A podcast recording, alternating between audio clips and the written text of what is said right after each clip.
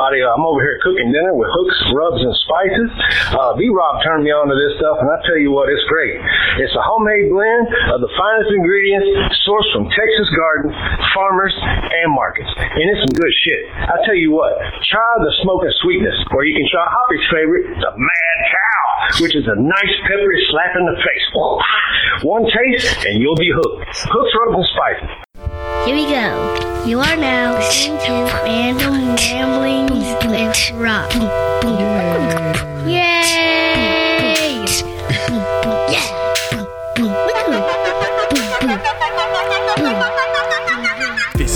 Is the anthem. You're ready for some random shit from Rob. Now everybody stand up and lift your arms. Put your hands in the sky like you're pinching stars. Go piss on Mars. What? It's so random. It's all gravy. The podcast is Rob. Yeah, go crazy. Yup. and all kind of shit like that. That's what Rob says when he runs off track. Fun fact, tuck that in your brain. Fuck that nutsacks, we act insane. In the fast lane, still smooth like butter. Rob, dude, you one cool ass brother. Motherfucker. You might hear that about every other word, but who's keeping count? The ramblings get so random, what's happening? I'm babbling so much you can't handle me. Chattering teeth sound like a battle axe bashing the beat. Don't laugh when I speak, cause really, we're just some idiots. I ain't talking about a little bit, I'm talking fully illiterate. Like little kids trapped in a grown man's body, acting a fool like Lindsay Lohan party. Like it's a party of your life, we party all night. Blackout, that's how we party it right. Hit the Walmart cause we bored as shit. Instagram and upload the vid. look at look at Rob hanging out in the Walmart for no reason, just Instagramming. Got his phone out, walking around looking at himself like, hey, look at me, I'm walking through Walmart. It's so random, Rob. It's so random, but that's what we love. Random ramblings with random Rob. Random ramblings. Motherfucking- random freaking ramblings. motherfucking- Random freaking ramblings. Random ramblings. Random ramblings. Blah blah blabblies. Blah blah blabblies. Blah blah blah. What up, everybody? This your boy B Rob, and I'm back with another edition of the Random Rounds with Rob podcast. First and foremost, I'd like to thank you, the listener, for coming back each and every week or however you listen to podcasts. If you're a first time listener, I appreciate you for giving my show a try. And if anybody referred you to me, um, if you're in the vicinity of that person, go ahead and give them a crisp high five and tell them thank you for referring you to an awesome show. And um, if you're not in their general vicinity, you can just go ahead and uh, hit them up on your social media platform of choice, which you can follow the Random Rounds with Rob on, such as Instagram, Twitter, Facebook, and all those things. You can slide in their DM and be like, hey, dog, thank you for that recommendation. You don't have to whisper because, I mean, it's text. So it doesn't translate into words unless you're doing a voice message. Then I wouldn't recommend you whisper either because, you know, it'd be creepy as fuck, is one. So but anyway, anyway, that's enough of that shit. Uh, I got a guest with me here on this edition of the show, and uh, blast from the past. A dude grew up in the neighbor same neighborhood I grew up in, Lake Charles, Louisiana, and um, I see him doing things here on the interwebs and whatnot, and I just felt the overwhelming urge to reach out to him. First of all, to reconnect, see how he doing and everything and whatnot. Because I think the last time I seen him in the flesh was like a awkward meeting in a Walmart or somewhere, which isn't unusual for me. But just to bump into somebody after many years of not seeing their ass and they're just in the Walmart randomly. But that's how it goes sometimes for me, anyway. Um, a philosopher, uh, a seeker of knowledge, a purveyor of the truth. Joining me on this edition of the Random Rams with Rob podcast, Height Roberts. How are you, sir? Hey, what's up? I go by the name Height the Great these days, mm-hmm. but yeah, straight out of Goosport. You know, I've been knowing Rob for quite a long time, and we did run into each other in Lake Charles, I believe, at a Walmart, Yeah. and it was very strange because you know your ongoing thing with Walmart. it was just so happens that we would link back up at Walmart, and I think that's really how we got back into contact and you know exchange numbers and stuff in the Walmart. Exactly, because um, I think at the time uh, you were just starting out with uh, your daily tracker app or something, right? Oh, I guess. Yeah. If you don't know, you're listening. I do so many different Yeah. things. And you know, go ahead. Yeah, yeah, yeah. I was agreeing with you. You do so many Oh. goddamn things. Yeah. And they do say, you know, they have that whole cliche of uh uh uh jack of many trades, a master. And then I think I'm quite I do quite well at a lot of different things, you know, because I do spend the time to try to figure out how to do it and to become proficient at what I'm trying to do. But yeah, I do, um, you know, make apps and things like that. And I have an app called Photo Journey where you basically can track journeys through photos. So like even stuff around the house, I see like, oh, there seems to be a water stain on the wall, right? I take a picture, then I could take a picture in a month or two months or a year later to see the progress of this, you know, defect to the home or, you know, stuff like my hair, growing my hair. I get Yeah. to see how long my hair is getting. So I guess I was um in the making of that app at the time when we met again, Yeah. But let's take it all the way back. Uh shit, all the way. all the way. Um cuz I mean our paths vary uh very differently. Uh we grew up in Goosport together. You grew up a couple of streets over from me. Um I was on the corner Yeah, what street were you on? I was on the corner of uh Opelousas and uh Goss. Oh, cool. I'm Shattuck and Martha. Yep. You was all down there. See, the interesting thing about us, I mean, we know each other through other people or whatever, because I don't really recall us just like, Yeah. you know, me coming over to your house, you coming over to my house, but we Oh, just no. shared the same group of uh, friends and whatnot.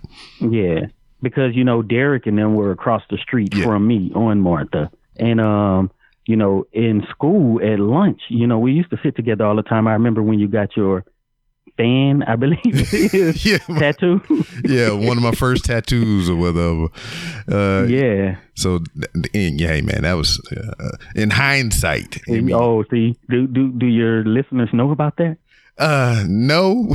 Oh, I'm dropping some I'm dropping some history on them. yeah, go ahead. I mean, if you if you know the origin story, you can go ahead and lay some. I don't know the origin story. I know that it's an acronym, and it was maybe the F is for funny. I don't know. Nah, it was the Freaky. Oh, you go. freaky ass nigga. Yeah, there it is. yeah, but I remember when you got it. I think you you were still in high school, and we were at the table at lunch, and I seen it, and I'm like, man, this dude's crazy. exactly.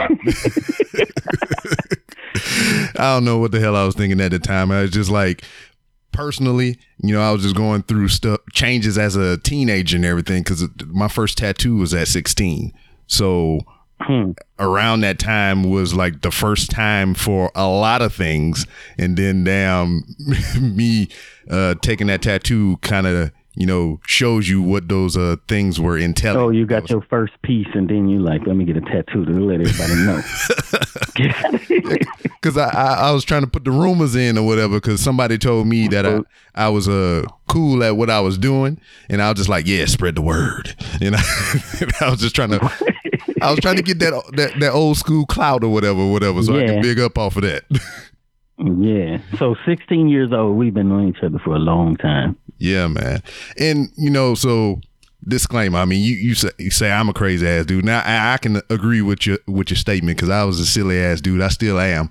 But like to you like from from my perspective on you or whatever I mean you were weird to me because you know you weren't in the same mind frame as a lot of us a lot of people in our peer group or whatever because you know just what you were saying earlier you were pursuing a lot of hobbies and everything to where we was just trying to be kids and get our fingers into other things and whatnot. I mean you might have been trying to do that too i don't know but you know you you were more tech savvy from what i remember at oh the yeah.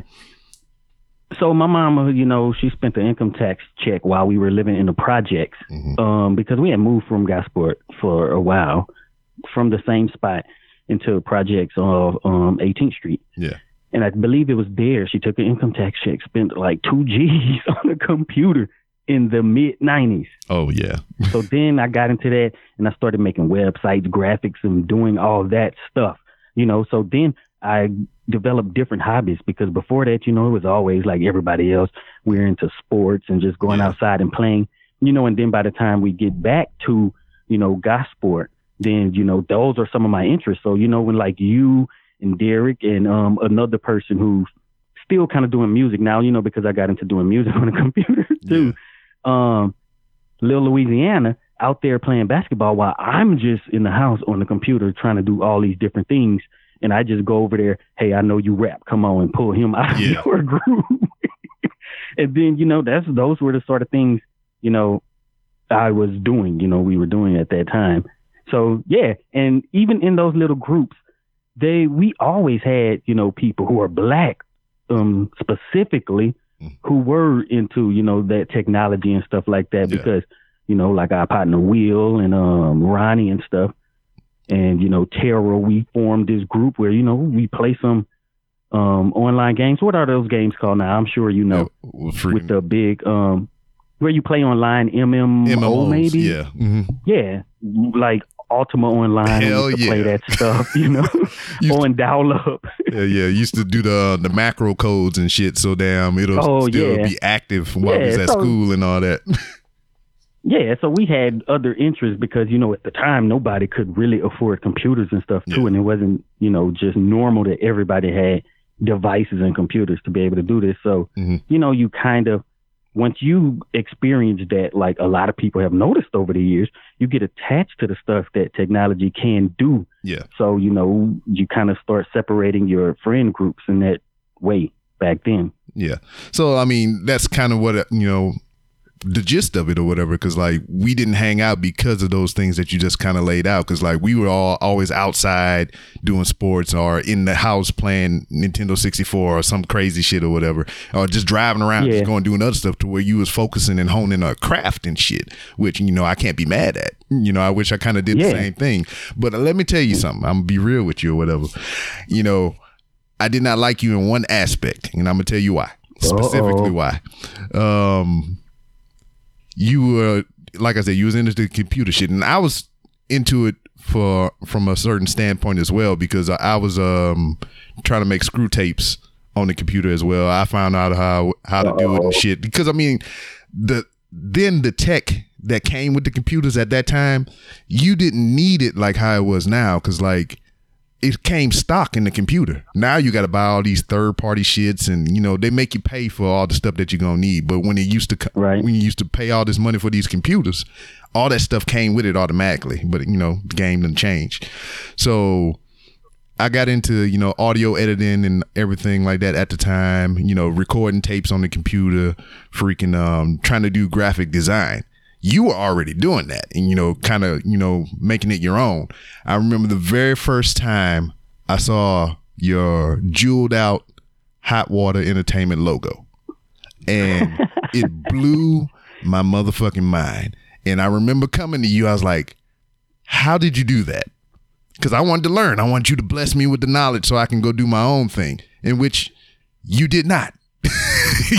you told what me. What did I say? I don't even remember. I don't even remember the exact words, but it was basically like no, pretty much. Bottom line. Oh wow. And I was just like, Hmm. you a fucking asshole. And forever then, at the time, you are asshole to me. but Hmm. That's very weird because you know, like you talk about how you taught yourself, um, you know, audio editing and stuff. You know, when we were doing music and stuff, I would bring people in, you know, or people who were there and show them. You know what I'm saying? yeah, So I don't understand like why would I just be like no? Maybe if you were there.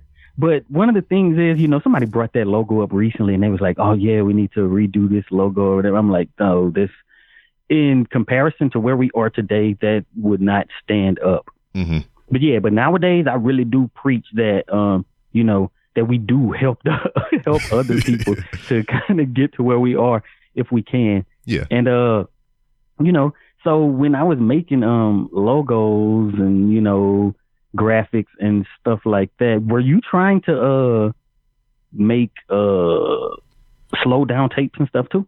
Well, see that that's why I kind of wanted to chop it up with you. I want to see what your viewpoints was on it, because like in hindsight, I'm thinking about it now, and even as we talking about it or whatnot, I just kind of feel like you might have felt like I was competition or whatever. Mm, And but I mean, I don't know. But I, you know, I really don't know. I mean, it was just like some kid shit or whatever. So I mean, I just brushed that shit off to the side. But at the same time, you know, it motivated me to learn the shit and Hmm. seek the knowledge on my own and whatnot. And I feel like if you did show me, because I mean, the same thing happened. When I, uh, you remember Ramsey, right? Ramsey Henny. Yeah. Yeah. He oh was- yeah, yeah, I remember. he do Whatever all- happened to him? You know, he he became he started doing a whole bunch of graphics and stuff, Yeah. And you know he was doing videos too, right? hmm Yeah. So I mean, Yeah. he- he's still down there in Lake Charles. That's, Oh, okay. That's that's pretty much it. Yeah. Yeah, but like that's that. one of the things I wanted to get on too. Like I feel I kind of got left behind Mhm. in that aspect too. Like you're saying, you thought I was ahead of you. Mhm. At some point, you know, because we do have similar paths. I went to the Marine Corps Yeah. at about 20 and I basically kind of left all that behind. And it wasn't until I got out Yeah. where, you know, I ran into um, our homeboy Terrell and I'm like, you know, the stuff he was doing with websites and stuff. I'm like, oh man, I'm so behind. And I basically kind of taught him to do that Yeah. you know, and it's like the student passing up the teacher, and I'm looking like, dang, look at what my student can do. and because I took this detour, Yeah. just- so then I had to go, and I'm like, all right, now I know I need to get back on that track because I felt that I did leave that track, kind of like you were saying that you did. I should have stuck to it, hmm Yeah. especially with this boom that came later. Like we did not see that Hell no. back in those days, the late '90s, early 2000s. Nah, because I, I remember you did a um a special on your web your, your website. Here I am talking like an old person on your YouTube channel where we're talking about uh graphic designs like pen and pixel and everything or whatever. And I can Oh, just yeah. remember off the strength. I mean, buying no limit uh albums and all that shit just because of the graphics on the freaking cover. Yeah. And, you know, I, I tell that story all the time about, you know, I was making those websites back in the 90s, but one of my first websites that the public would want to view was about down south music, which was I happen to do a lot on YouTube now. Mhm. It's about those albums doing reviews. We were posting up early releases and all kind of stuff yeah, yeah. back in those days. Like, so, you know, the technology now that people are thinking are new is really, really old Old, yeah. like streaming albums we were already doing this Yeah. stuff you know even before the time of you know napster and all that you Mhm. know when that got big yeah, it's just weird. It's like everything that is old is new again. you know? yeah it's just pretty much just people just found a way to change the game or whatever, how to monetize everything. You, you know, you see it in apps. You know, they got all these in-app purchases and video games. They got microtransactions and all this other crazy shit. They found a oh, way to yeah. charge charge it to the game, so to speak. yeah for everything you know so like probably my first time you know using photoshop was a bootleg copy way back then Exactly. you know and Same. Same. you know, before Photoshop had become this common term in the public, you know, Mhm. I didn't even remember that that was the program. You know what I'm saying? Like, I remember I was just Paint. looking at files not too long ago, and I'm like, oh, I have old Photoshop files. You know, it wasn't like just some random program that was out there. You know, I've been doing this for 20 years, like Photoshop alone. yeah, I just like, man, I remember using Paint in the beginning, just straight, Oh yeah, straight up Microsoft Paint. Paint. yeah. So you know, that's like the whole. That's why I push technology so much because it allowed me to be able to do so many things, and it's really not hard. You know, I think people just look at tech as if you know it's it's something that's hard to do. Mhm. But you know, when um at the time where everybody was getting on Pro Tools, and if y'all don't know, Pro Tools is a Mhm. program that's used basically the de facto standard in um audio production or music song production in pop music. I would, you know, I that software and stuff was not accessible to us. Yeah. So, like Rob was saying, you know, your computer would come with, you know, software that could record and stuff, very terrible software. but, you know, I've made this connection that, hey, music can be recorded or made on the computer using these um, programs and basically finessing them in my own way to come out with the, a similar end product Yeah. quality much lower than the other people were making.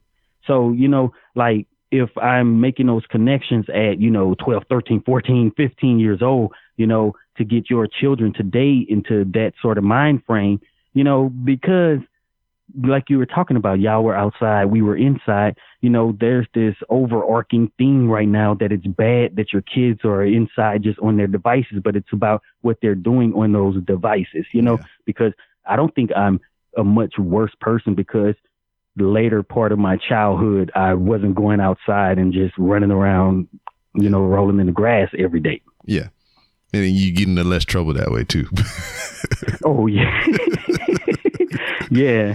I got Uh-huh. I got But, in hella know, trouble. What what also yeah, what also helped, you know, we were uh, you know, of course in rap music. Mhm. You everybody's not going to be, you know, I guess geek for the lack of a better term. Yeah. So you also go get people who are different.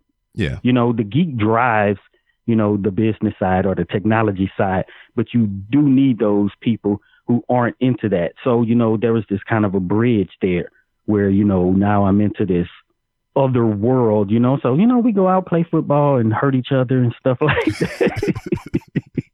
but yeah, you know, when you're going to get those rappers, you're going to get people who aren't exactly into what you are into.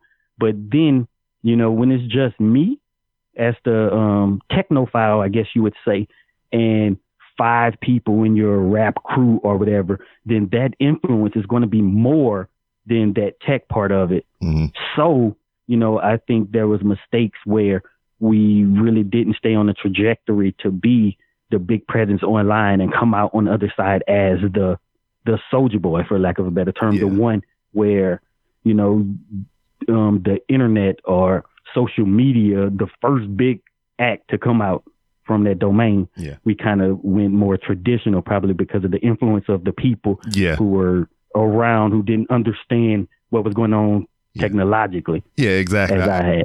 and I, I know exactly what you're saying and whatever. It's just, it's the cost of being different or just trying to do something unique. You know, you have that whole, you know, just we'll use Goosport as the example. I mean, you and the five of you just, you know, creating your own shit, but everybody in Goosport is on that old shit. Just like, man, what is this crap? You know, what is this com computer? What is this computer? I know.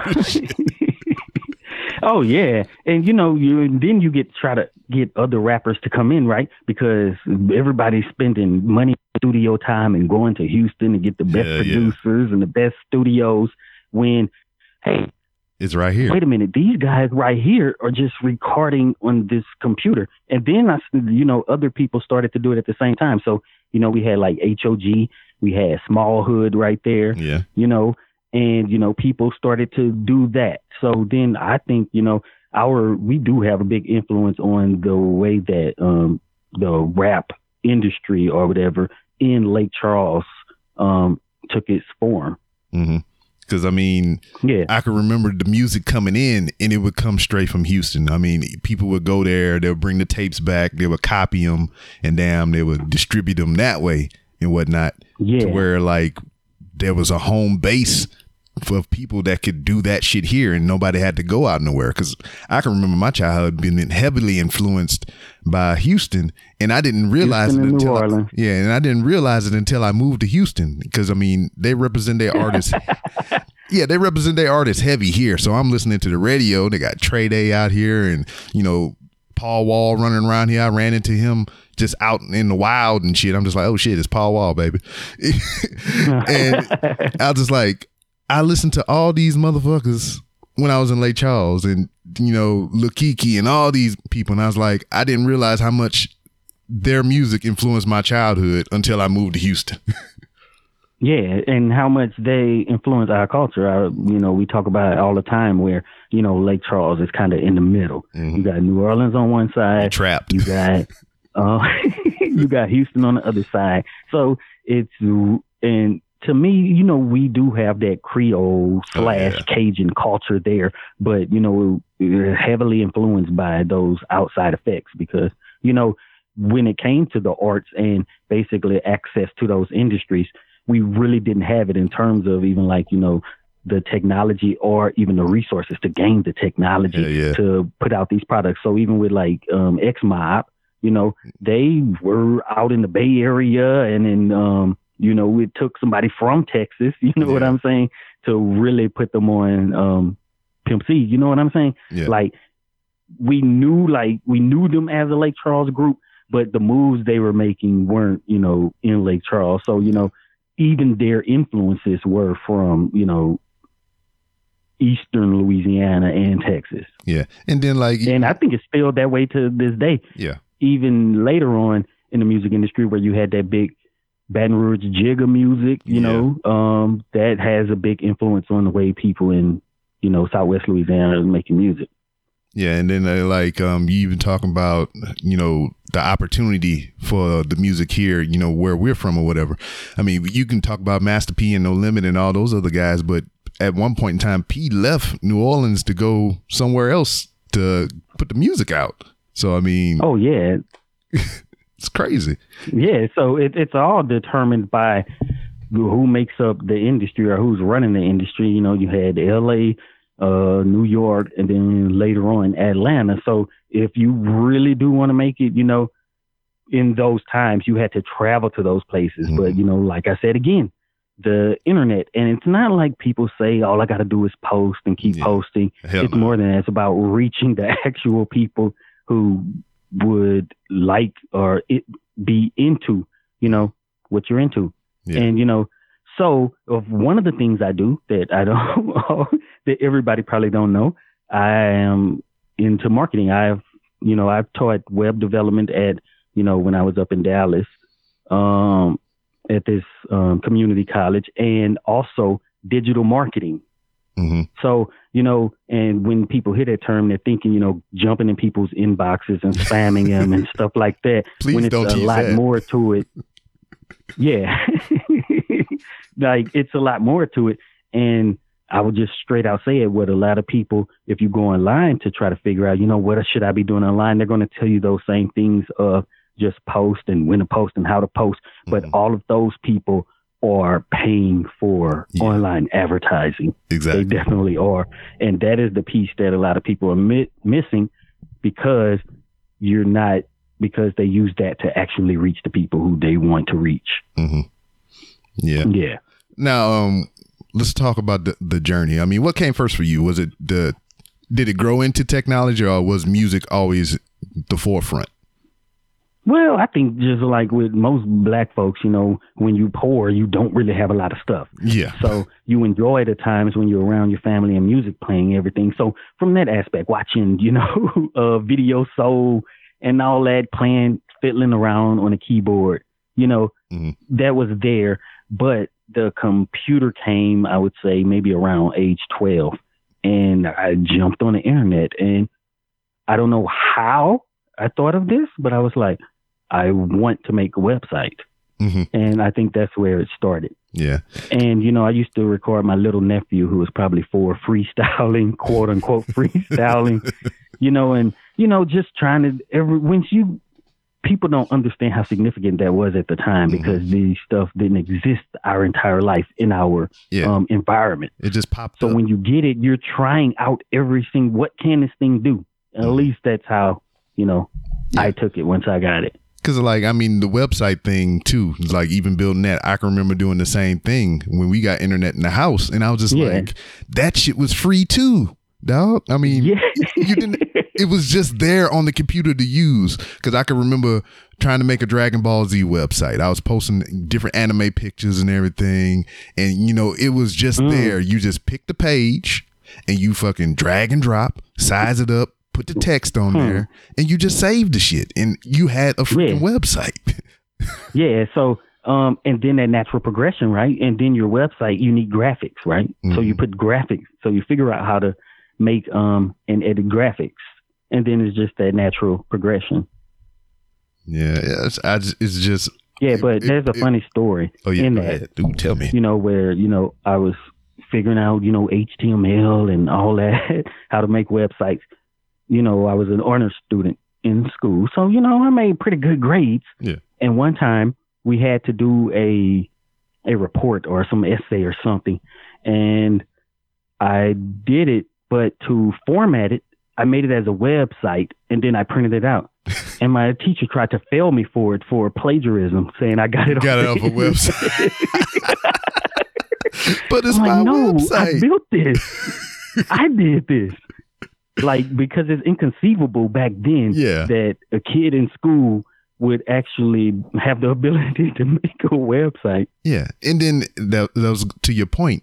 The knowledge of this stuff wasn't accessible to everybody. I mean, even adults didn't understand this shit. You know, Yeah. my first DVD player was not a. It it came inside of a computer. You know, so I didn't have. huh. A full, Yeah. it, it it didn't come from a. You know, I didn't go because the damn the player itself was like damn near a thousand dollars when that technology started becoming available to the public. But my first Huh. DVD player came inside of the computer that my mama bought. So Yeah. Hey, and I, I like to say the uh, CD burner changed my life. oh yeah, that was another step to me Mhm. because you know I was um messing around with the audio editing and everything, and then the CD burner came along, and I'm like, wow. Automatic distribution. They were re- those CDs were real expensive, y'all. yeah. So-. I I would burn CDs, a bootlegger, right? Mhm. So for a couple months, that's what I did. Nobody had CD burners, so you know Mhm. you could come along, you know, make some money as a kid selling CDs to people for you know five dollars probably back then. Yeah. And then you know I get it up to the point where basically I'm the CD man. No one else have them, you know, especially in our age range. Yeah. I have the CDs, and then I have the ability to edit audio. hmm So the next step is to slow down and chop this stuff that I learned. But what's funny about that is the first time I did that, it was actually on cassette. it was actually on cassette. The very first Fahrenheit Hot Water Slowed and Chopped project mixtape was on cassette.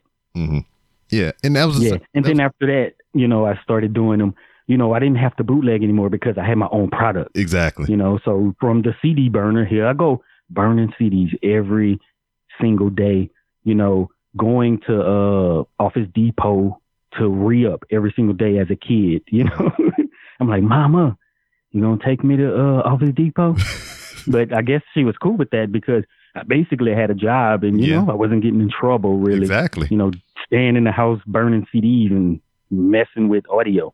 hmm Yeah, because I can remember doing the same thing. Um, I tried to make a screw tape, and this shit was horrible.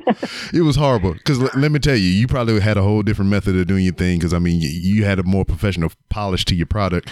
But for me, I was just hear me out. They had a default player on the computer I had. You know, I could slow down the tempo. Sound recorder. Yeah, exa- ex- exactly, right, exactly. Dog, all I was doing was pressing the repeat button, like the back button to make that shit skip the. Oh, That's all I was doing. and dog, this shit sounded so fucking horrible. I was just dragging the cursor, hitting the back button, and everything. And I can remember going over there to Josh House up there on the corner, and I had my little boom box, and I was like, "Hey, dog, check this shit out." I think it was a uh, hit 'em up, uh, Tupac joint. I was like, check this shit out, dog. And you know, Josh was a positive dude or whatever. He, he he always encouraged the homies to do shit or whatever. And he, I know, I know he knew that shit was trash, but he's like, dog, that shit tight. Lied to my oh face. man, let me tell you. let me tell you the secret. It was pretty pretty easy. So you would take um, there's this program called Cool Edit. Mhm.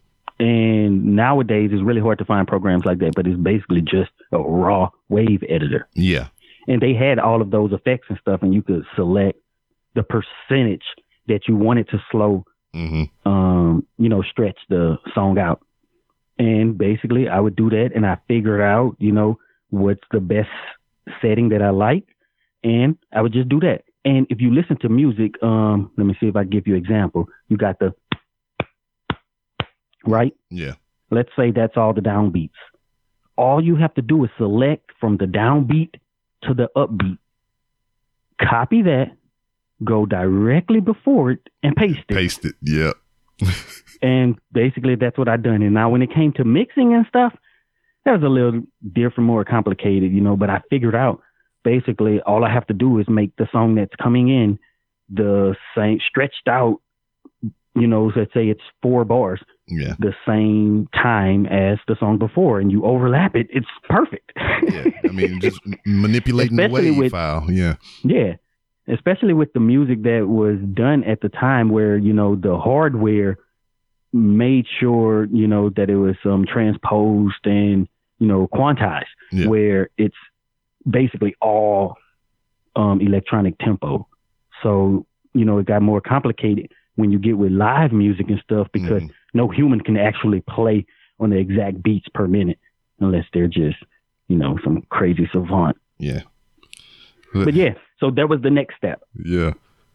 It because like now, did you get any? Because I, I I heard the stuff that you was putting out or whatever at the time when we was younger or whatever. Did you get any flack? Because I mean, the authentic screw music came from Houston. Did you get any Oh. flack for making your own music? Oh no! So when when it was the slowed and chopped uh, mixtapes, you know, there was people we would meet who's like, all I listen to is Screw Yeah. and Fahrenheit. You know what I'm saying? but the flat came from it not coming from turntables, Yeah. which we see it has all changed now. yeah, right? yeah, I, I remember it, that. it was yeah it's like oh you're doing this on a computer and you know like i would do things that you can't could not do on a turntable yeah, like that mixing i was talking about if you have two songs playing at the same time you cannot chop one or both of them hmm because you would need two records Yep. um let me explain that real fast so if i have um a song what's your favorite song right now I don't know. I just listen to podcasts, dog. let's say "Wanna Be a Baller." There you we go. I- the I song take- "Wanna Be a Baller." I play them both on the turntables at the same time. I play one slightly ahead of the other, Mhm. and to chop, all I do is move the mixer to the one ahead and then back to the regular one, Exactly. um, really fast, and that's how you chop. So you have to have two of the same record. Now, if you are mixing two different records that aren't the same song, then it's impossible to do that, right? Mhm. So, you know, that was just the little flack for that. And it's like, yeah, but okay, I'm not doing it that way. I'm giving people stuff that they can't get from DJ Screw for Mhm. better or worse. yeah.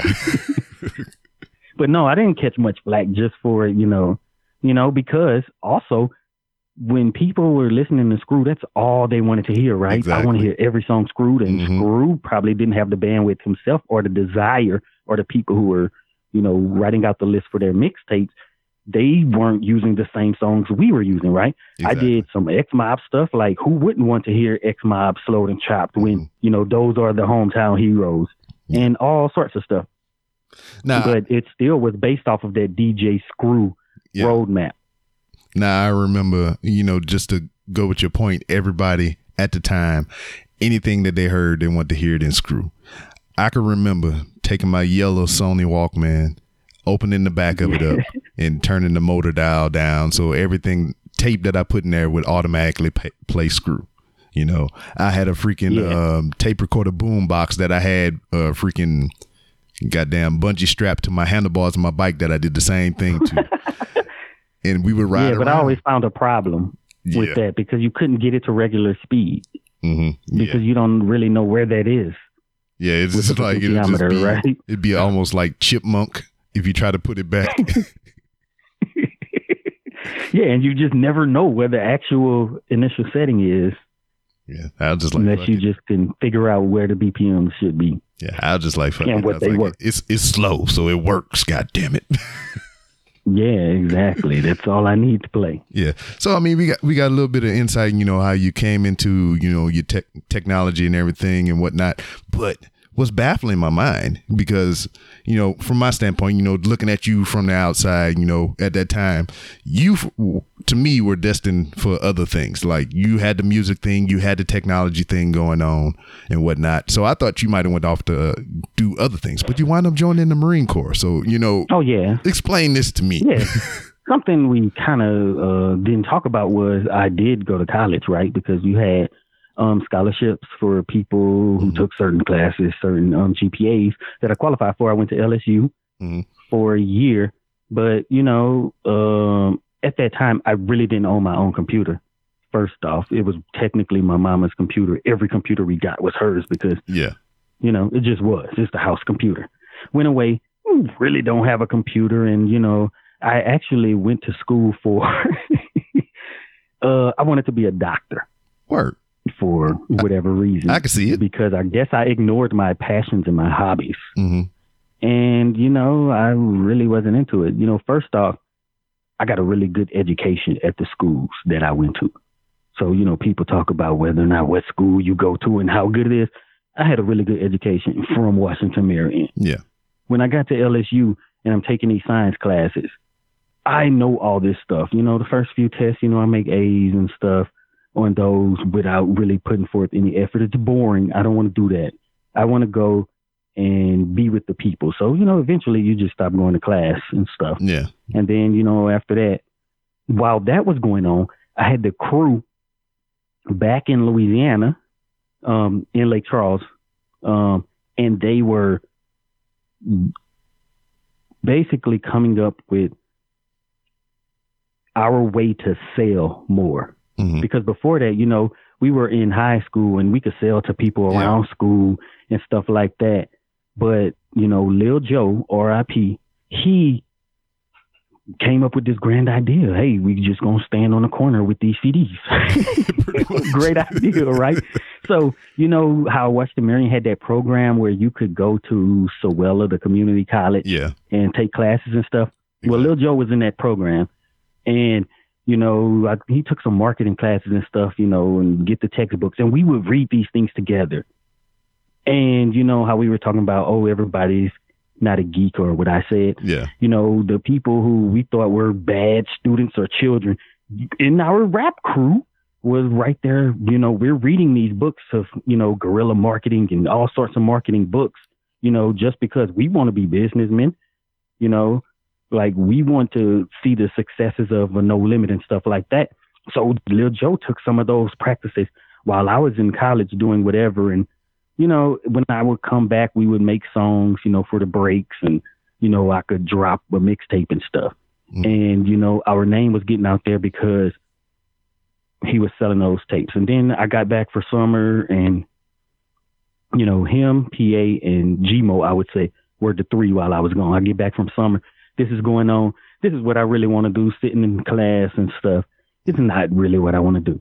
Yeah. And, you know, to take four years to go ahead and, you know, learn how to use equipment that I'm never really going to have access to Yeah. isn't really, even though the, some of the principles would be good to know, it's not what I want to do. So I done that, you know, and then for the years after that, we did music mostly that sustained us for at least two years. You know, so we're going through all that, you know, doing it. And then one day I just get this idea to just join the military because of, you know, the geek who stays in the house is now around the club scene and stuff. And it's just looks like, especially being in that small city, there is nowhere to go from there Exactly. With no real skills because, you know, I had dropped out of college too. Yeah. So, you know, one way that I could go and even learn tech more and get paid for it is to do something like join the military. Um, and I, uh, what am I trying to say?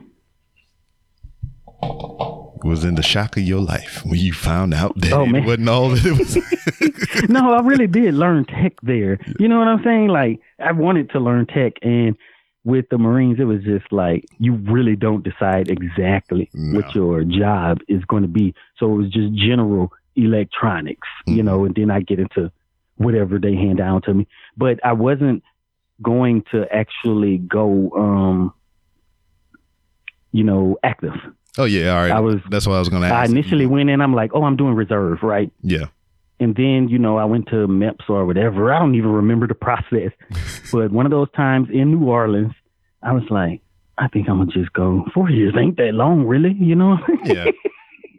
I'm going to just go ahead and go, you know, full time active, whatever it's called. Like, and that's how I ended up in the military. And I did learn a lot about electronics, which helped me out with my hobbies later on. So, you know, I appreciate that aspect of it.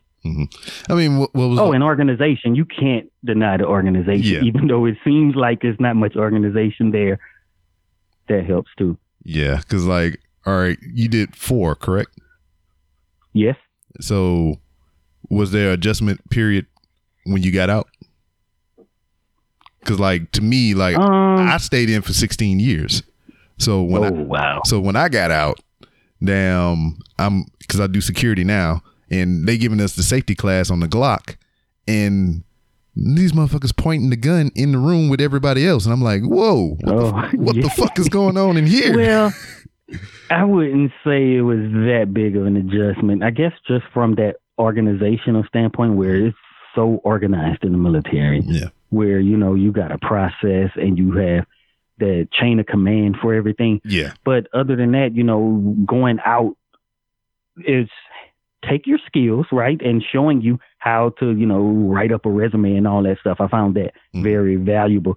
So I jumped out. I was working in retail and then you know parlayed all this other stuff into you know now I'm going to go into the electronic sector sector somehow, you know, and then I started getting those jobs where, you know, I could at least work with electronics Yeah.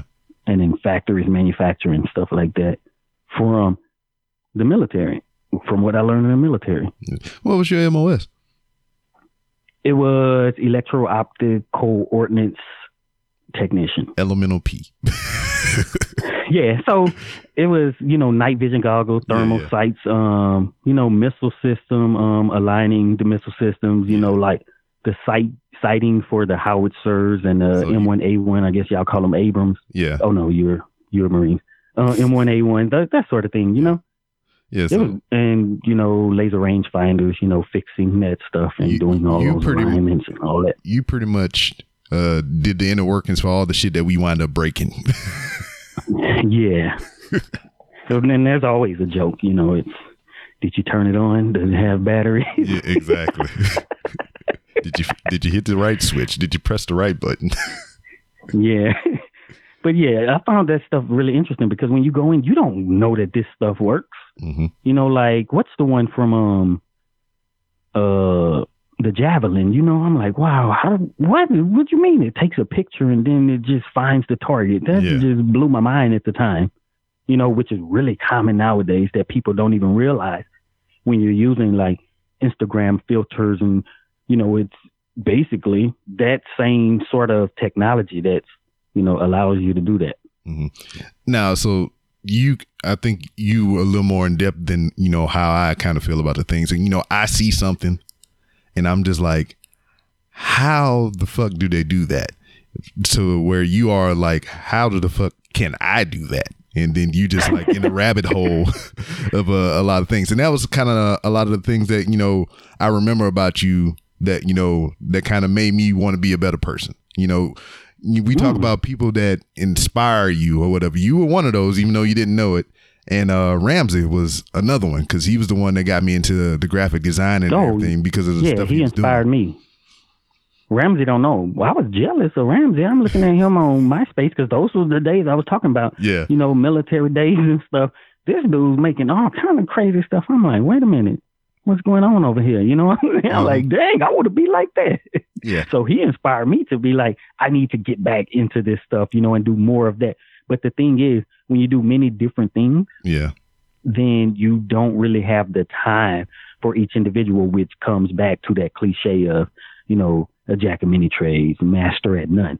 Mhm. But, you know, over 20, 30 years, then you can become, you know, pretty good at a lot of those things. But the trick is you have to focus on one of those things at all the time, um, you know, at a specific point in time. And I think I've been able to do that Yeah. because, you know, I spent some years basically focusing on the music and, you know, audio engineering. I had the electronics time, you know, then I had the um, programming time after that, you know, so, and then you start to make those other connections that people can't see if they have focused on one line. Because then if I'm programming or doing computer programming for the layman, hmm and I know about graphic design, then I can incorporate some of that. So I'm like, I can build a picture with um, some coding language. Yeah. You know, I could type up code that actually creates the picture. hmm You know, I can type up the code that um, allows me to record a podcast and, you know, and edit it if, you know, I really wanted to spend the time making something Yeah. like that. But I guess that brings us to, you know, the next step, I guess. Yeah. After the electronics, it was, you know, I told you I got out the Marine Corps hmm and my partner Terrell was basically a beast at websites. And it's sad because he's no longer doing this programming stuff, really. Yeah. But I saw he was so much ahead of me, and I started podcasting. Oh man, I see some stuff I forget about. Yeah. I had a podcast for a long time, and what I wanted to do, I wanted to make a way where people who are people who were like me, you know, who had the same interests and stuff, where you could have an online podcast station basically that just plays audio that Exactly. you want to hear on a schedule and everything. hmm And I came to this point where I was like, I am going to make a program. Yeah. Mind you, my skills weren't there, nowhere near there. And I, through Google and the help of one person I met online who I could ask a question to every once in a while, I figured out how to make a program where I could schedule shows, hmm um, and play the shows 24 hours and basically connect it to like a, I think it's called Streamcast, Icecast, something like that. Shoutcast, Icecast, and it plays the station 24 hours. And then, hey, I need a website to go along with this. Hey, now I need a mobile app. So I learned those basically three things. You know, the desktop software, mobile apps, and web development all in one. Yeah. And I thought a way to do it was to basically go back to school. so I was going to go, you know, I started making all this stuff and then I decided I'm going to go to this community college and go into the um, continuing education program to get a certification or some certs in that. And then I got there and I show my instructors what I'm doing and they're like, wow. you know what I'm saying? Like you really don't have anything to learn here. You know, in one of my web development classes, um, the web development class I was in, you know, they switched it out and we got a new instructor, um, like basically when the class started. And, you know, I'm making connections because I've kind of been doing this stuff, changing my MySpace um, page and all that and the stuff from way back in the 90s and early 2000s, what I was doing. So I'm catching on really fast. And by the end of the class, I had my own personal website that looked phenomenal because I did have that graphic design. So I knew about how I wanted stuff to look. Yeah. I had a website that I actually put up that promoted myself, you know, showing a little of my skills. And that instructor was leaving. And she was really impressed. And I thank her because she suggested that I teach the class Word. on her way out. And the next semester, I think I was teaching it. That's freaking crazy, man. Now, but- yeah, but like, uh, the whole decision. that was my first quote legit programming job, teaching. Word. But like the whole decision to go back to school and everything and finding that like, you know, what holes did the going back to school fill in for you? Because obviously you came in with a, a pretty good wealth of knowledge. You had something already in the works, but what holes did the education fill in for you? Um, I think when you, a lot of people just don't know that which direction to take when you're trying to learn something. So you're trying to find something that, at least for some people, the steps that will get me to where I want to be. You know, so if you in class, this is just like if you're taking any online class or searching things, it really didn't fill in those holes for me. Mhm. But in those classes, just like in a Google search or on a website about, you know, how to do something, it taught me some things that I did not know. But I don't think that it really taught me anything um, that I didn't, um, that I couldn't have learned on my own. But it did give me the opportunity to put something that seems quote legit on my resume that would help me later on hmm because you know I did get that teaching position. Right. So, uh, bottom line, everybody, school is a scam and it's just printing paper certificates, Yeah, finding yeah, knowledge on your own. the thing is, it mostly is to me, except if you're going for those specific things where you Yeah. need licenses and stuff. You know, hmm unless you're like um, a celebrity like Kim Kardashian, then you can take the internship route or apprenticeship route. Because I even look into that too. Like, do I really have to do six, seven, eight years of school to become a lawyer?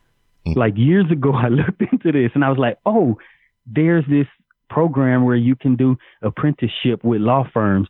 But I just think it, you know, why would Van Jones pick Kim Kardashian to be the one? It's beyond me. Yeah. But you know, for most things, um, you really probably don't need that schooling. And I'm not discouraging people who like that structure. Yeah. you know, to help you to learn um, some stuff that you may not know. But you know, you want to be a doctor, uh, Yes, please go to engineer um, that's in the workforce. That may help a lot because another thing too, because you know, I did the electronics in the Marine Corps, and then I learned programming. Then I married the two, right? Where I can program actual devices. hmm Like I work with microcontrollers and microprocessors and stuff like that, you know, and to really be in compliance with a lot of those laws, you know, federal regulations and stuff, you have to have quote some Yeah, certified exactly. engineers in your company. So you either be that or you make up enough money or possibly get some loans to hire a person who will help you be in compliance and stuff like that. So, you know, it has some benefits, you know, but I think there could be a reshaping of the way we look at education and how, you know, licensing and stuff applies Mhm. because I think if the person has just decided to buy the books on their own and you know they could pass these exams and stuff, Yeah. then they have showed, you know, instead of having to come out two hundred thousand dollars in debt. Yeah. Yeah, they they just passed the trials pretty much. Yeah. Yeah, I mean, I don't, Yep. I don't even. I mean, we just solved the crisis just now, just now at, at 54 minutes now. and 37 Kim seconds. Kardashian is helping us to see the way. Oh, she she helped us see the way many years ago with Ray J. Oh, But- But yeah, um, so na- nowadays, I mean, you you did the podcasting thing, you you developed the apps and everything, whatever. I mean, what happened to the podcast? so, how often do you do your podcast? I'm sorry, I haven't been um, listening. I haven't been a good I, friend. I know, I understand. Um, I do mine every week. Okay, so I think we started off once a week, hmm and then we got into daily, right? hmm Oh, we didn't even go through the whole Trayvon Martin stuff. We're gonna have to talk about that.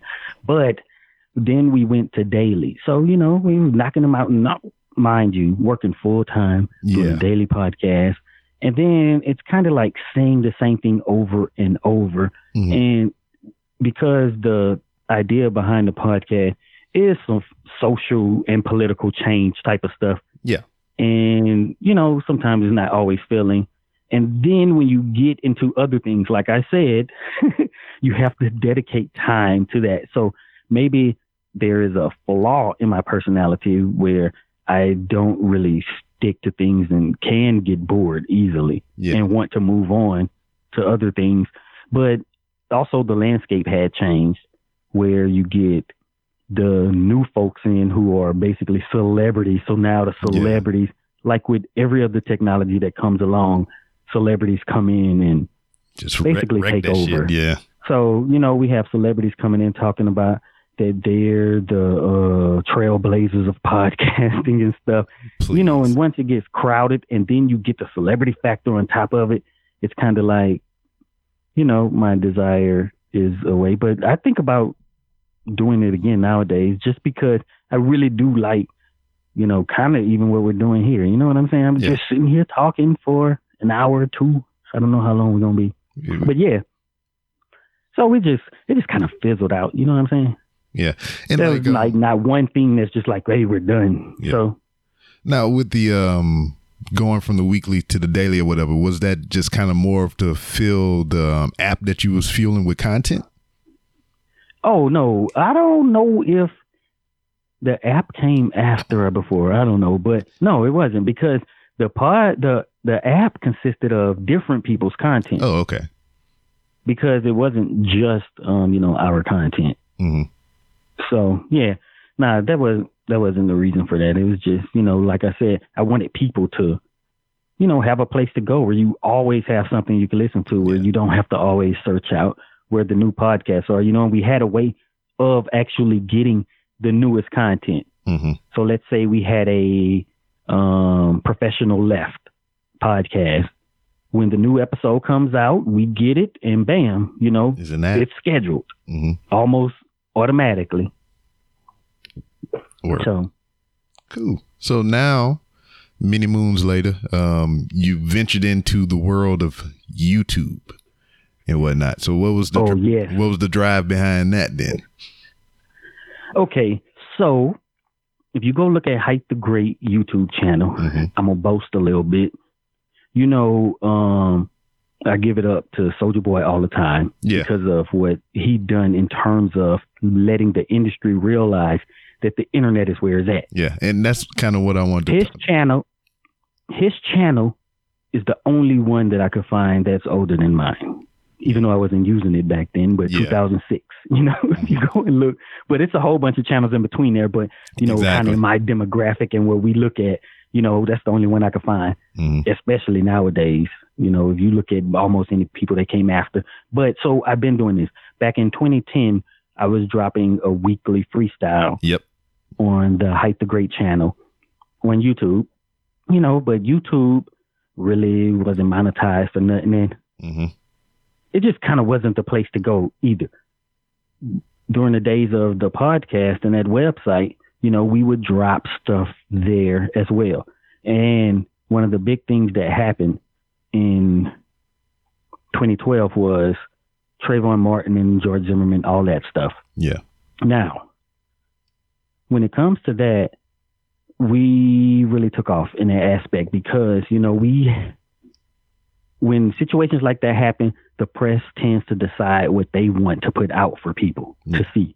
So you would get a clip from the audio or whatever. And we took it upon ourselves to say, we are going to get all of this evidence and we're going to post it for everybody to see so that you can come to a, your own conclusions about it rather than a sound bite from news networks and stuff. hmm So, you know, we got all of the calls that initially came out, went to the state of Florida, uh, uh, district attorney or whoever, and filed and paid to be a part of the press to get all the releases for everything, right? So we started doing that, started a whole website, put all that stuff up. And we used um, YouTube at that time because, you know, we did some podcasts. We would put portions of podcasts on YouTube. And then when the trial came, and before the trial, some of the evidence to host the video files, you just put on YouTube, hmm right? So we did that. And then if you go back and you, if you're able to find it, we started putting every piece of evidence out for the public. And then George Zimmerman's le- legal team decided to do the same thing because, of course, through discovery and everything, they would get the evidence first hmm right?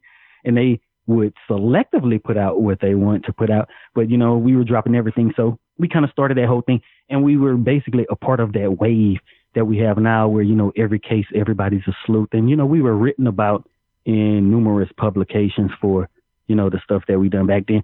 But, you know, that's where we were on YouTube doing a lot of that, posting a lot of that every once in a while, portions of the podcast. And then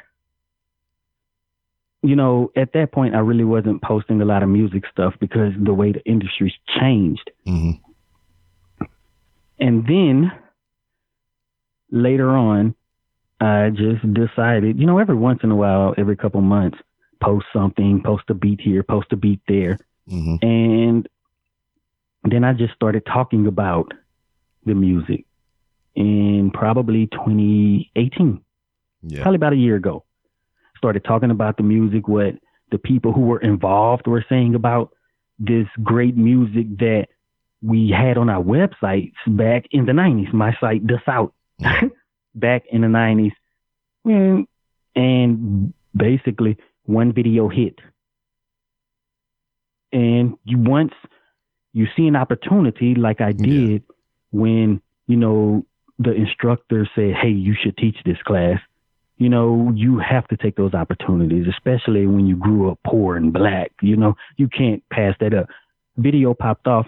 Hey, do more of this. And so now what I do is I had the opportunity to interview some of these players who we do talk about in Southern rap music. hmm And, you know, we spent some time on West Coast, um, Bay Area, and Midwest rap. I had the opportunity to interview them.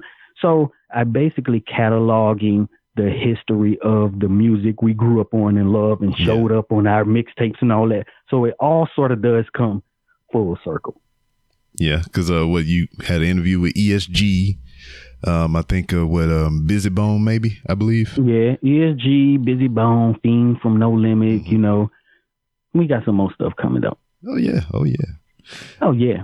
Now, now the evolution of uh your YouTube presence and whatnot. Like like I said, I remember the freestyles that you were posting and whatnot, the videos. And then Oh, all do the, you?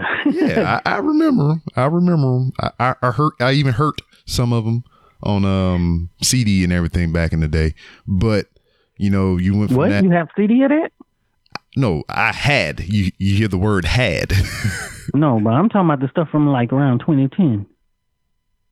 I've heard it. I don't have it anymore. What? Because I don't remember putting those CDs out. Who's bootlegging me? Ah, bootlegging the hype. bootlegging the bootlegger. I don't know. But um, you know, you went from that to the music to the um, other stuff that you was just laying out and everything. I think sometime in between in there, you was actually ha- had um, I don't know if it was the same channel or another channel to where you was repairing electronics and stuff. Oh yeah, I do. You know, I don't like to talk about that. I like to try to separate those brands. But yeah, what I do, you know, uh technology has evolved a lot where you can get very small computers and different devices. So I do um I do spend some time doing that. So, you know, I do like some automation stuff. Mhm. You know, it's connecting to the outside world and the internet of things. So like messing around with motion sensors and different stuff like that. So I do have a channel that I dedicate to, you know, electronics basically and programming. So yeah, I try to show some of that off. But the thing with that is, you know, if I'm doing one of the things I had was a thing I called homegirl or homeboy, right? hmm where it's sort of like I don't want to say the word, but these devices like the Google Home and the Echo Dot by Amazon, where you have a wake word, you say it, and then you get it to respond to different devices and stuff. So I, you know, share stuff like a video that will show me taking a picture um, by me saying take a picture and, you know, turning on and off lights and stuff like that through this device that I program. Word. Um, but if you know you have a channel like that, it takes a long time. You can't just put those up every week. You know what I'm saying? Because it takes time to make stuff like that. And, you know, that's the kind of stuff that I would want to do. But, you know, a video every two weeks or to a month on YouTube just doesn't work. And, No, it don't. you know, nobody's really going to see it. But a lot of this stuff, you know, that I tell you about that I do is sort of out of necessity, right? Mhm. I build stuff and learn things based on what I need. Mhm. Like with the streaming program, you know, we needed a program to do this. You know, um, graphics, I needed to do that um, for the music, and I needed to learn to do music and audio editing and that sort of thing because I needed to make the songs, you know, and maybe need isn't the correct word, but Yeah. you know what I'm saying? I need to learn these things to be able to do something else. Yeah, I got you. Yeah. Yep. So man, I mean, you needed to do all that to pique my interest to get you here on this podcast. Yeah, exactly. like I need to, you know, and what was it? Oh, maybe it was that channel you're talking about, but no, maybe it was the podcast. Like I think I have some pretty good ideas. Maybe I should start um telling people what I think sometimes. Yeah. because it's you know, I tried that in music, right? I'm rapping about, Mhm. you know, these hard hitting topics, but you know, that really don't work that well in music. Yeah, not a lot of times. you know, then I learned some more throughout the years in digital marketing that, well, you can find the people for that exact type of music now, which was much harder back in the days. Yeah, because now it's just like there's a whole. You can probably find a section of the internet that just caters to that one thing and whatnot, and just Oh yeah. thrive there. do you do you remember web rings? I'm not. That's something people not familiar with, but in the nineties, you know, the way that search engines are set up now are way, way different. hmm you know, you go to Google and it's basically Google has already looked at everything on the internet, right? in back in those days, out you use stuff like Alta Vista Search or Yahoo Search, Yeah. and you would submit your website to get put onto those Yeah. um, search engines. But everybody didn't get added, so you would never be found. hmm But one way that people kind of solved that was creating web rings, where it's basically a piece of code that you put on the bottom, top, wherever in your website, Mhm. and you're basically added to this network of sites. So then I click on it, and then it'll show me all these other music sites. Okay. So we did this, you know, yeah, that happened. And I had my own web ring back then too, you know, adding people who had music sites and, you know, that was a way back then that you could do it and it's so much easier now exactly. to actually find the people who you're trying to reach. hmm If I like freaking black cosplay, I just type it in and it'll take me all over that, I know, that right? scene and whatnot.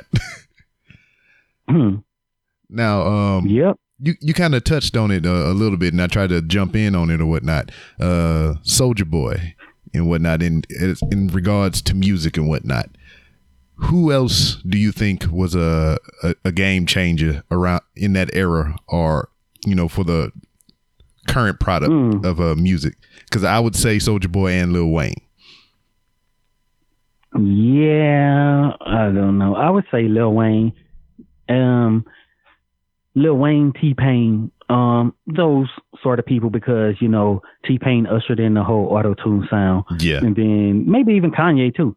Um, Lil Wayne come in and he put his take on that and trying to be lyrical in it, and then um, Kanye saying I can't sing, but I'm going to sing on auto tune, Yeah. right?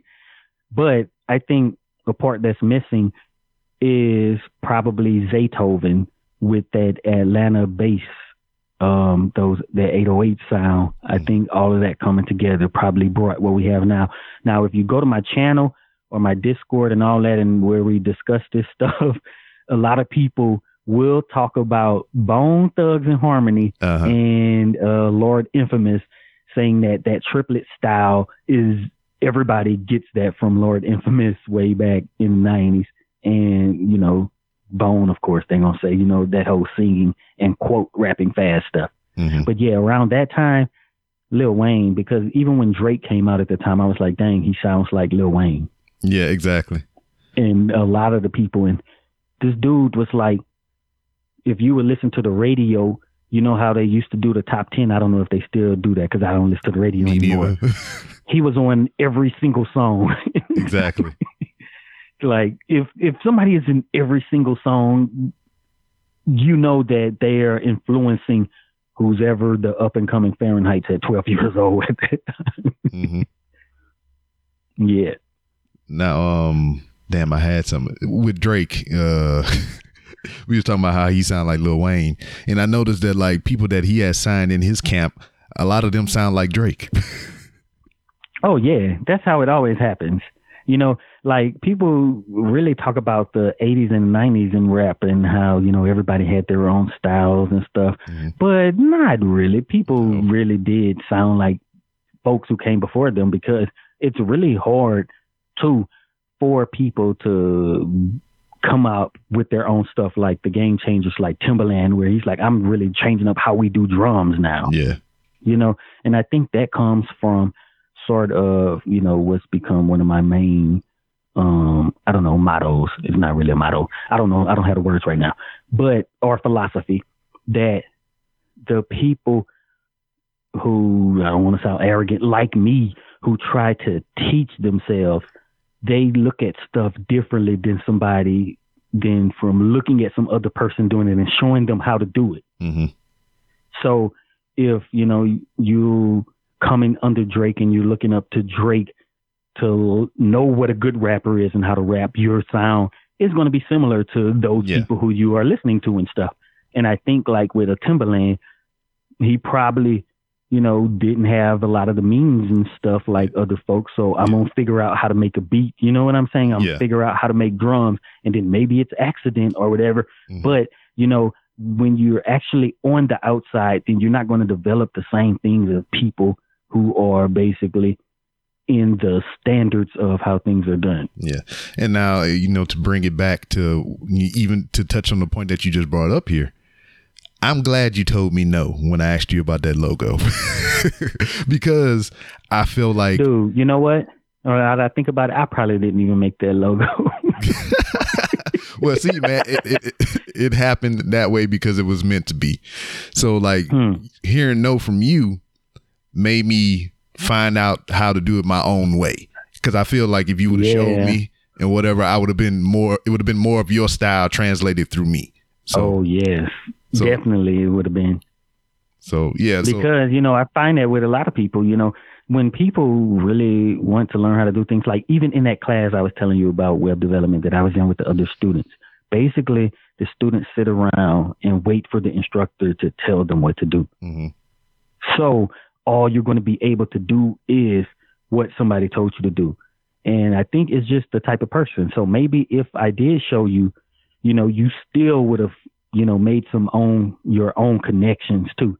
So sometimes I think, you know, it really is the person too. And, you know, we're not all wired the same. So, you know, you never know. Yeah. Word. So all right, we done went through the gambit of all the things you and whatnot. Uh, and you know you got things that you uh, probably got sitting in the recesses of your mind and whatnot. What's next, man? I mean, you got anything else creeping to your forefront as far as interests? Um, no, it's probably just more into developing tech. I really like that part of it. You know, programming different things. The thing about it is that it does take a lot, you know, because we didn't even talk about how I do like, um, you know, 3D modeling, trying to learn that, you yeah. know, it takes a lot of time.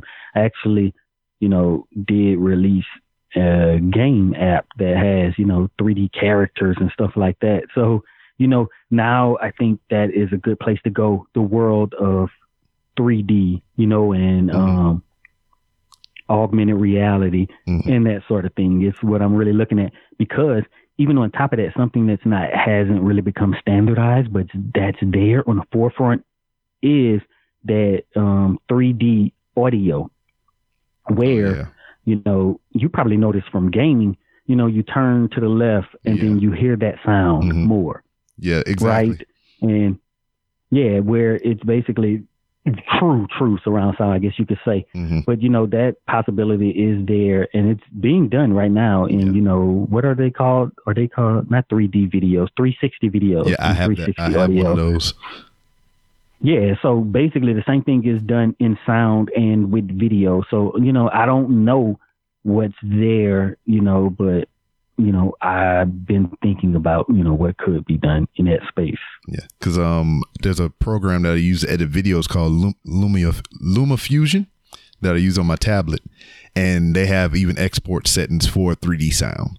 So, oh, yeah, it, it's there. Oh yeah, because I'm, you know, I've done some videos with it, but it's just the delivery of it that's a problem right now. Yeah. So, you know, even is it Reason or something? No, it's some uh, I can't think of the software right now, but I do, I have done it, you know. So, you know, I, w- I would like to make like, you know, videos where, hey, you see the speakers over there and the sound is coming directly from those speakers. And then there's so many things that you could do with um, augmented reality and virtual reality mm-hmm. Where, you know, you can manipulate the actual song with the turn of the devices and hits and stuff, you know, where like maybe your strings change or you get a whole different verse on it thing because of your orientation. Like, you know, I'm giving out my secrets, but I hope that people do um, go into that, you know, and then I'll probably try to be on the forefront of that. You know what I'm yeah. saying? Like, yo, man, I can do this already. You feel me? I just need the delivery of it. But I think it's coming. You know, it's probably going to take a long time. But you know, I don't know where I'm going to be. Most of the stuff that we have talked about was kind of just a natural evolution into mm-hmm. that. So even if it happens, uh, it doesn't mean that I'm actually going to be there. Yeah. So yeah, man, I I really enjoyed this, man. You you gave you filled yeah. in the, the, gaps of uh you know time and space between you and me and whatnot. Because like I you were always there lurking in the background and whatnot, but you know I didn't know too much about what was going on. yeah. Mm-hmm. Yeah. R.I.P. Jelly, man. Yeah. So man. you know I do have a video that I just, you know, because we were recording videos throughout all this time, Mhm. you know, when we were doing music and stuff. And there's this one with uh Jelly in the van and stuff, you know, on the corner of Martha and Shattuck, I believe it was. Man, I need I need to get that from you. Oh yeah, him and um Jam, they when I was doing music, you know, they Jam to this day he be calling out songs that nobody knows because Yeah. this was before anybody even heard anything. You know, it's when I was whack, whack, whack. I was a, one of the wackest rappers you could hear. But Well, see, that, that was the thing. That was they- the thing about it, though, man. It's like you were doing something when a lot of us wasn't doing nothing. So you know, s- it wasn't good at the time, but I wouldn't never call you whack. Oh yeah, but you know I go back and listen, but I do think, like I say, you do it more and more, you're gonna get better at it if you're trying to get better at it. And I think like I eat up most rappers nowadays. Not nowadays, but most rappers. Yes. Period. But yeah, man. Oh, it's been a blast from the past and whatnot. We need to do this again. You know, maybe it'll get you back Oh, into the groove of podcasting and whatnot. But um, before you ride out into the sunset and whatnot, let everybody know where they can find you on social media and what you got going on. Just look up Heit the Great on YouTube, H E I T. Um, and I'm H E I T music.com. That's my website. And, you know, it's not really that important to me. Just look up my name. Like, that's another thing about how I feel about this technology. Just search stuff. Come on, y'all. H E I T T H E G R E A T. Heit the Great. All right. All right, we clear, man. cool. Yeah. So I got Yeah, this- so what? Yeah, go ahead. Go ahead. No, you go ahead. Um, what you um, what are you editing you?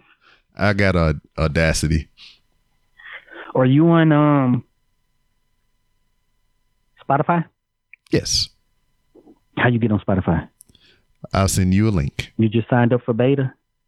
No, I just Because I just found out about it yesterday. Oh no, I'll send you the link. It's just it's straightforward Oh. now. You just go to the um the link I'm gonna send you and you just sign up and they'll put that shit on there. Hmm. I mean it's cool. that simple. What else are you on? You on uh I'm what's the on- one that start with the S?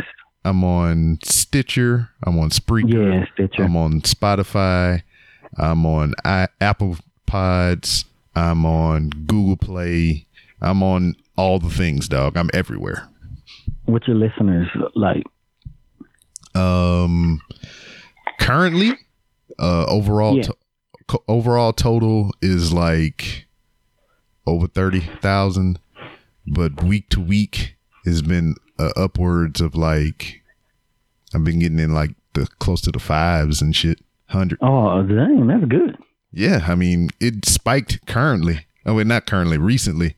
Um, within probably about the last two months, my um, percentages as far as um my week to week numbers has just been going up, and I was like, I don't know why, and I don't care why. I'm just Oh. glad it's happening. I guess. So are your are your stats in one place? yeah, it's all in one place. Oh, all right, cool. Yeah, because it, Yeah. it it'll track Spotify and all those other places in the same place. And it's posted to your website too. What um my account Each it is. episode. Oh yeah, um, the links to it are on the website.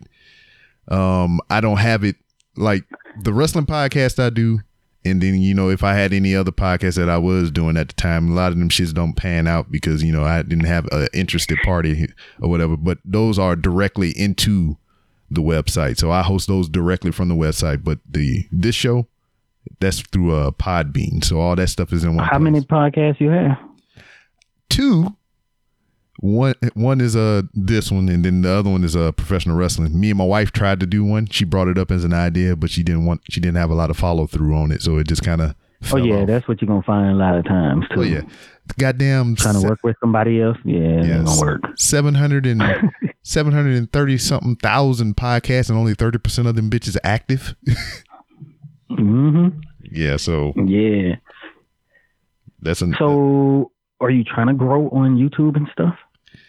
Man i put stuff out there or whatever but it's just like I checked out your YouTube channel. it's whack So one thing you don't want is on YouTube is long stuff that people don't listen to the entire thing. So probably shorter stuff. Oh yeah, And, yeah. I, I I figured that out you the put hard out way. three clips a week. What'd you say? Yeah, I said I figured that out the hard way. Oh yeah. More, Put but, out three short clips a week. You know, you'll be all right. But you know what the crux, what the thing of it is, it wasn't so much to like get popular on YouTube for me.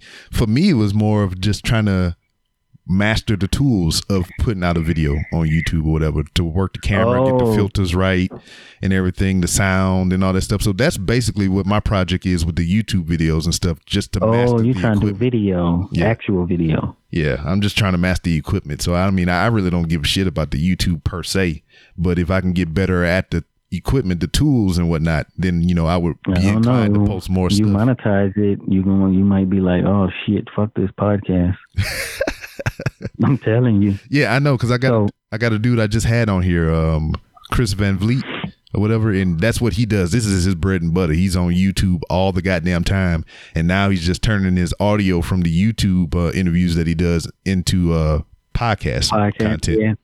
Yeah, that's why I'm, I don't understand why a bunch of people is going from YouTube to podcast. Cause I'm like, no, it's kind of backwards because you're gonna have to fight more for the monetization of that when you already got your monetized platform. Yeah, well, but the- there's they doing that once they're celebrities per yes. se, and then you basically added another celebrity to the list to Yeah. our selection from podcasts. yeah, You know, Cause I like, um, you know, everybody don't have YouTube Premium or whatever. They just can't turn the video on and turn the screen off and listen to the audio or whatever. Why? yeah, I know, right? So Oh yeah, I guess so. yeah, so that's yeah, but I just now. added Q in um on my TV. Oh well, on my Roku. True. Oh yeah, that's another thing I did too. Roku channel. Oh, you you made one? Yeah. Word, man. you- Hey, what what can't you do, dude? Well, what I like to do say is, man, I could do anything. Like when um, that's funny because on one of our vlogs, that's like in the theme song. But like you know when you know these products come out and stuff, I'm like, man, I could do that. yeah. mhm. You know what I'm saying? Like I'm like, wow, they acting like this is just great technology Yeah. for the day, but people just so unaware. Yeah, cause like, man, I can make that. yeah, cause like Bluetooth technology is probably cheap as fuck, man. They got mother, they making fucking Bluetooth water bottles, dog. Come on now, why the fuck you gonna need a Oh, Bluetooth yeah. water Oh. bottle? All right. So with um like some of the stuff I do the um hardware type of stuff with, yeah, you know, they have like Wi-Fi modules Mhm. for um five dollars. You know, and they're about the size, a little smaller than a SD card, and you know, you get a bunch of those, then you could basically have them all talk to each other yeah. per se. So that's like basically all your home devices that you're using that you're paying two hundred dollars for. Word, goddamn scam. Yeah, it's crazy. yeah. I'm gonna have to hit you up, make me some uh freaking random rounds of Rob merch and shit. Goddamn Bluetooth ass speakers or some shit. I don't know.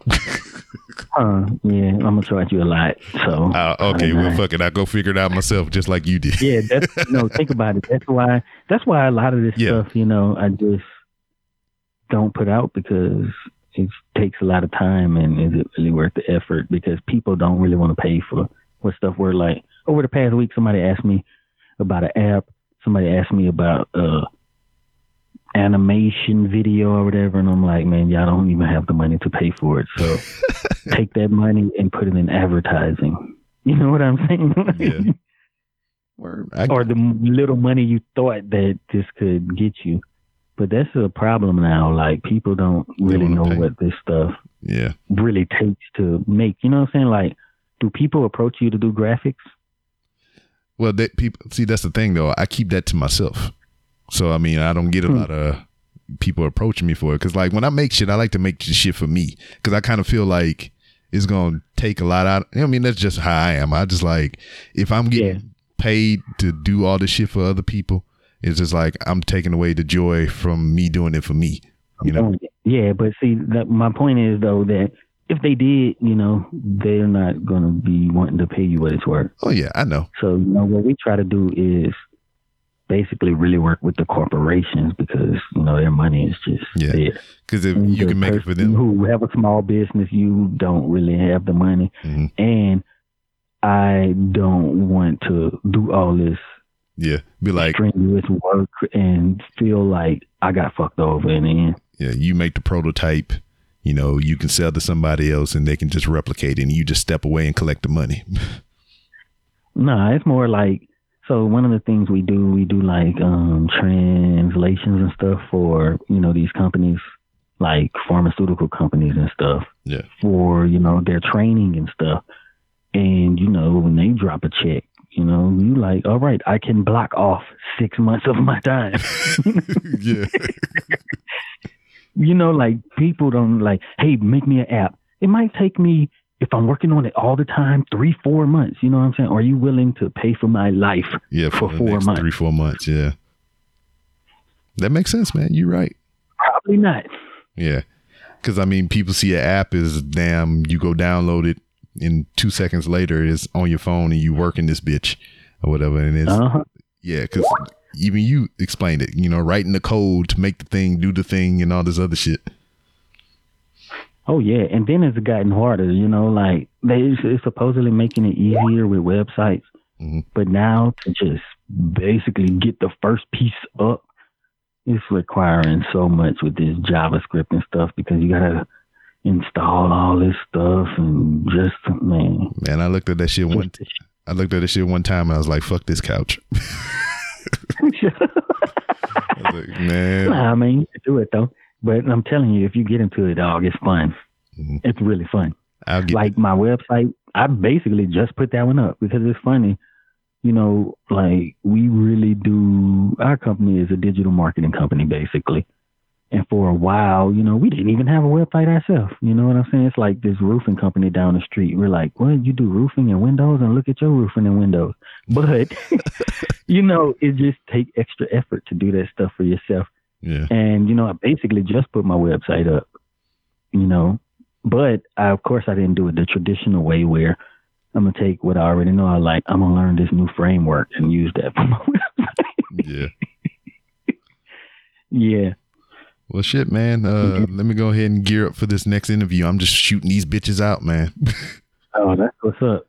Goddamn Heit the Great. man, I ain't talked to that dude in a while, man. A- as he mentioned, we did uh, meet up back in Lake Charles, you know, where, where we're both from in a Walmart just randomly, you know, just it was weird because like I was coming around one side of the aisle and everything, and I just kind of look up and we locked eyes. It's like, oh shit. It was almost like one of them gunslinger moments or whatever. It's like, and fucking tumbleweed rolled through the between the both of us and shit.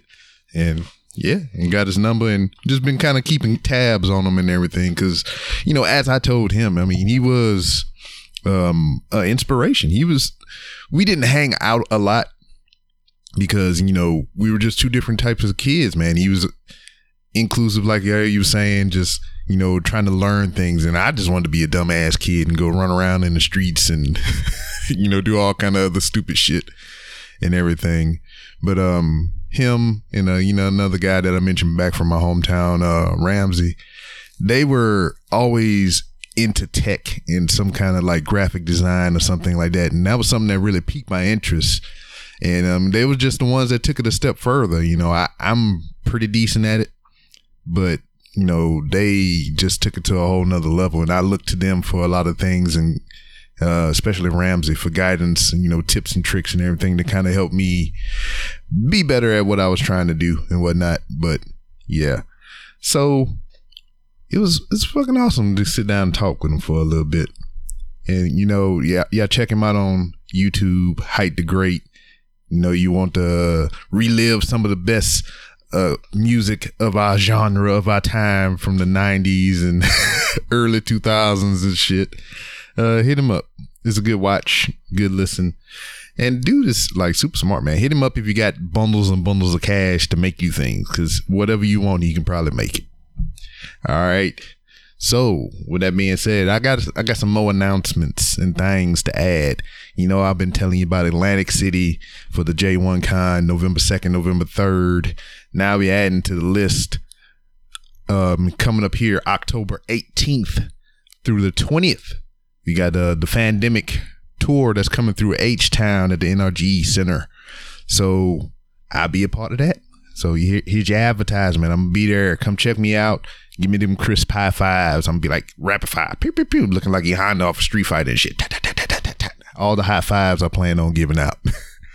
so uh Fandemic going on October 18th through the 20th at the uh NRG Center. Come out, have a good time.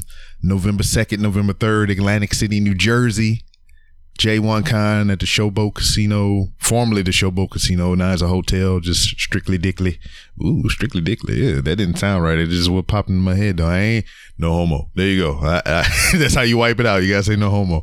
But um, and November 16th here, Houston, Texas, Bar Bohemi for the second annual H Town Pie Fest. Out of the three, I'm excited for all of them, especially going to like New Jersey and uh, see a couple of people. But the H Town Pie Fest, that's my jam because I get to bundle up with all my local Houston podcasters and everything. We just have a good time. We had such a good time last year. I'm glad that we're doing it again this year. We got the same venue that we got last year, and um, we putting it out there uh, with a little more advance notice than from what we did last time. So now uh, more people should show up. I hope so anyway. If not, I'm still have a ball regardless. They got some fries that I say is racist. What do they call them? Uh, Vietnamese fries. I was like, that's just racist. I don't know why. I just um, like to build up controversy. But anyway, that's it. J1 Con, Fandemic Tour, H Town Pie Fest. Might have something pop up in between all these things. I know in September I'm going to New Orleans, but that's not like for an event or nothing like that. Well, it is sort of uh, an event type thing. Um, September is the birth month of Mrs. B. Rob, and she never been to New Orleans, so she want to go to New Orleans and do some things. Also, three days after Mrs. B. Rob's birthday is our anniversary. We've been together, uh, married eleven years, so a lot of things popping off September. So I'm, I'm look, September, October, November. You know, I just need something for December and January to round out the damn thing. You know uh, August 31st, I'll probably be hanging out at the, was that the Southern Star Brewery, because I can't say it all together in one word. And um, I was there last night to celebrate the uh, Pass the Gravy Pod's 300 episode. They had a big shindig over at the Southern Star Brewery. And I had one of the best goddamn tortas that I had in my motherfucking life. Um, we had a food truck out there in, uh, in front of the um, the brewery, and it was so goddamn delicious. I've only had three tortas since I moved to Houston from three different places. One was a restaurant by the movie tavern out there off of 45, and then I had one from a food truck where I used to live before we moved over here in Spring. And this one from this food truck by far is the best torta I had since I've been in Houston. I only had three from three different places. So, but by far, this is hands down the best one. I forget the uh, name of the food truck, but I took a picture of it. So, if I find you somewhere again, it's going down. Got to get some more tortas. But yeah, so if you want to come out on the 31st of August to the uh, Southern Star Brewery, just to hang out or whatever. I don't know if I'm gonna be podcasting. I know just meet up with some people and we exchange some crisp high fives, talk about some card games and all kind of other shit. So come hang out. There you go. Um, that's it, man. Let me go pump this out for y'all. It's already pumped out if you're listening to it. I don't know why I say that shit. I just it's something I do in my head. But um, you can follow me on Twitter at it's b rob. That's i t s b r o b. If you want to talk professional wrestling and any other general shenanigans, that's the place you do it. Um, this show that you're listening to also has his own Twitter at 3R Show. And you can also follow me on Instagram to where I walk the hollowed halls of Walmart. Shout out to Jay Pingel. He he heard my hook that I made for my last uh, Walmart log about my sweatpants my flip flops, and you want to make a song out of it. so you can jump on the track and we can make a track out of that. And um, you can go to randomrobcast.com to where you can find many different ways to help support the show and help it grow. Uh, Patreon by merch or whatever. But you know, nixed all that You don't have to spend a dime of your money. The most important way that you can help this show and any other show is to write reviews. Give me five stars or less. I hope preferably five stars. But if you have anything under uh, five stars, leave some feedback. Um, write reviews, freaking tag people, share the episode, like, subscribe, and all those things. Those things really help the show out. And um, that's it. I'll see you next time.